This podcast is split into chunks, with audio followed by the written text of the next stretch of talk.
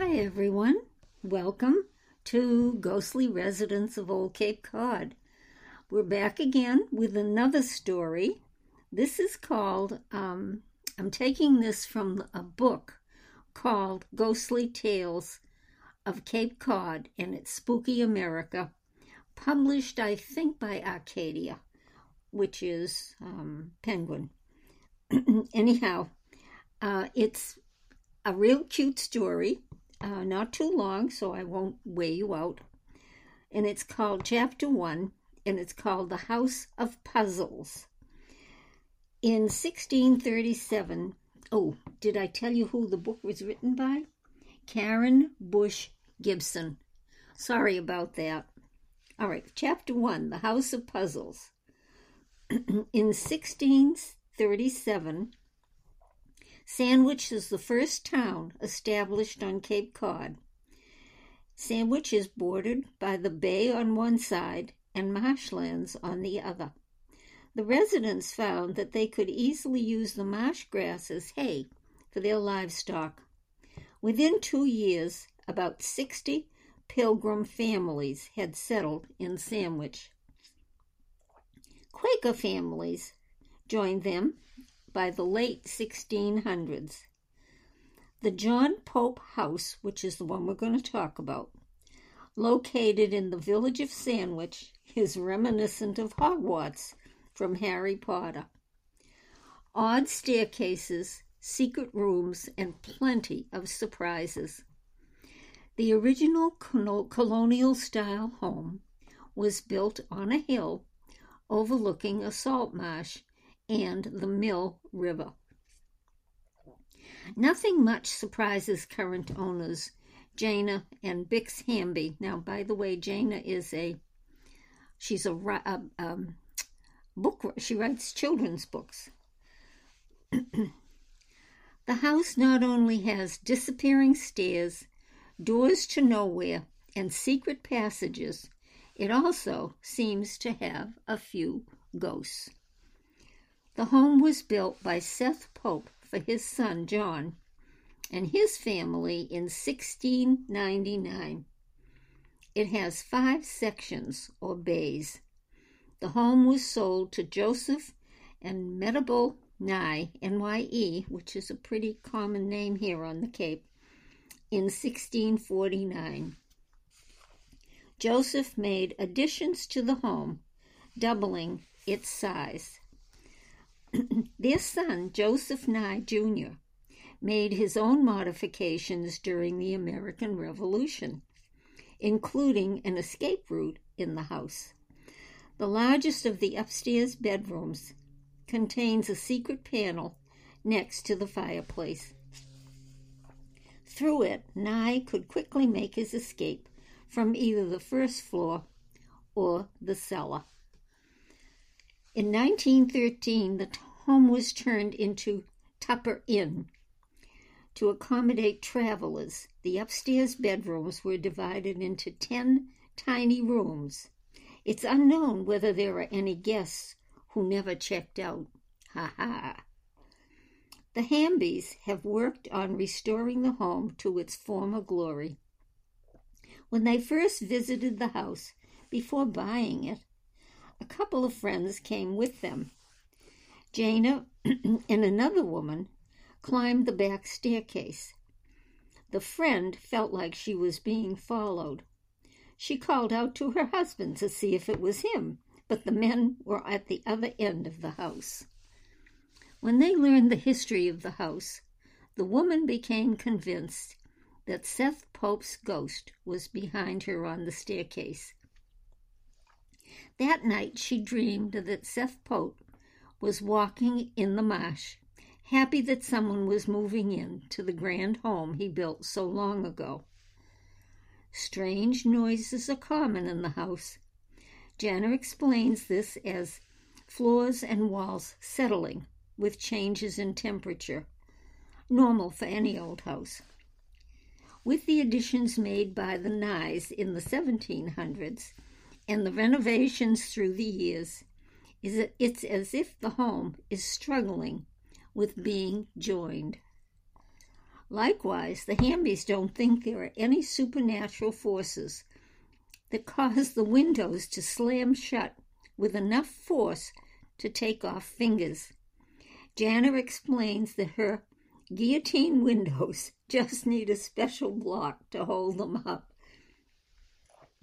Jana has explanations for many oddities of her home, and none of them involve ghosts. She doesn't believe in them. However, many others have no doubt that multiple ghosts reside in this house. Hmm, more than one, wow. The most common ghostly sighting at the John Pope house has been of a woman with pale blue eyes.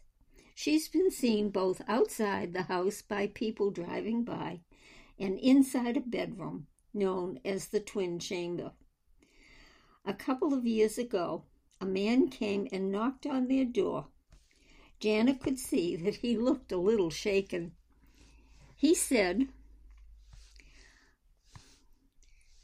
Oh, page, come on.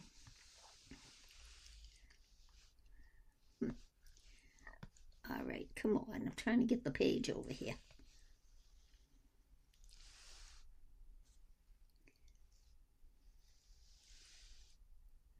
He said he saw this pale woman in a white cap and in a gray, tattered. Boy, this page won't stay put. Sorry. Hang on.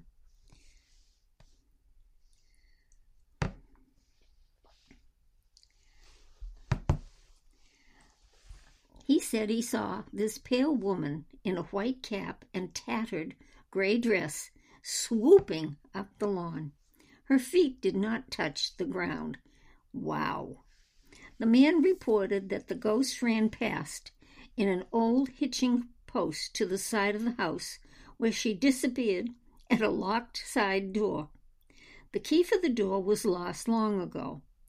Inside the door, a decaying lace curtain covers the upper glass pane. The outside door just stops.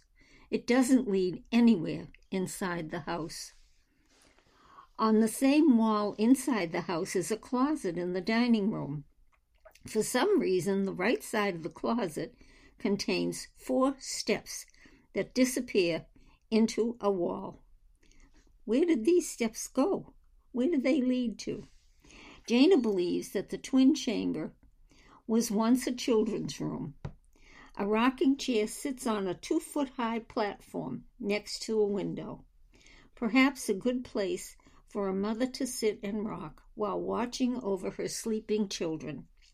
A few people who have slept in the room report having awakened to find a blue eyed ghost sitting on the bed watching them. One theory is that the female ghost is Elizabeth Pope, the wife of John and mother to six children. Elizabeth died when her youngest child, Mary, was a toddler. It is believed that Elizabeth returns to check on her children. Although not seen as often as the adult woman ghost, neighbors have reported seeing a small girl looking out an upstairs window. Could this be young Mary looking for her mother? When the house was still an inn, a young couple were guests. They had a Ghost Finder app on their tablet which told them that there were ghosts in an upstairs bedroom and a common room downstairs. The app couldn't tell them whether the ghosts were popes, Nyes, or perhaps someone else, but it confirmed that some spirit still lived in the house. Do the secret rooms and passageways have anything to do with the ghostly presence? As the Hambleys continue to discover, um, I'm sorry, as the Hambleys continue their discoveries and renovations, perhaps a few more surprises await them. And that's the end, unquote. That's the end of the story as it's written in that book. I think it's kind of engaging. I really do. So, anyhow, thanks for listening. We'll catch you next time. Have a great day. We'll talk to you soon. Happy haunting. This podcast and all of our podcasts are created and produced on anchor.fm, the easiest way to make a podcast. And trust me, it is. The podcast is hosted by CapeCodWriters.net and can be found on their website www.capecodwriters.net. You may also find us on Anchor FM, Apple Podcasts, Spotify, Google Play, and iHeartRadio, or wherever you listen to your podcasts. Thanks for haunting with us. Stay tuned.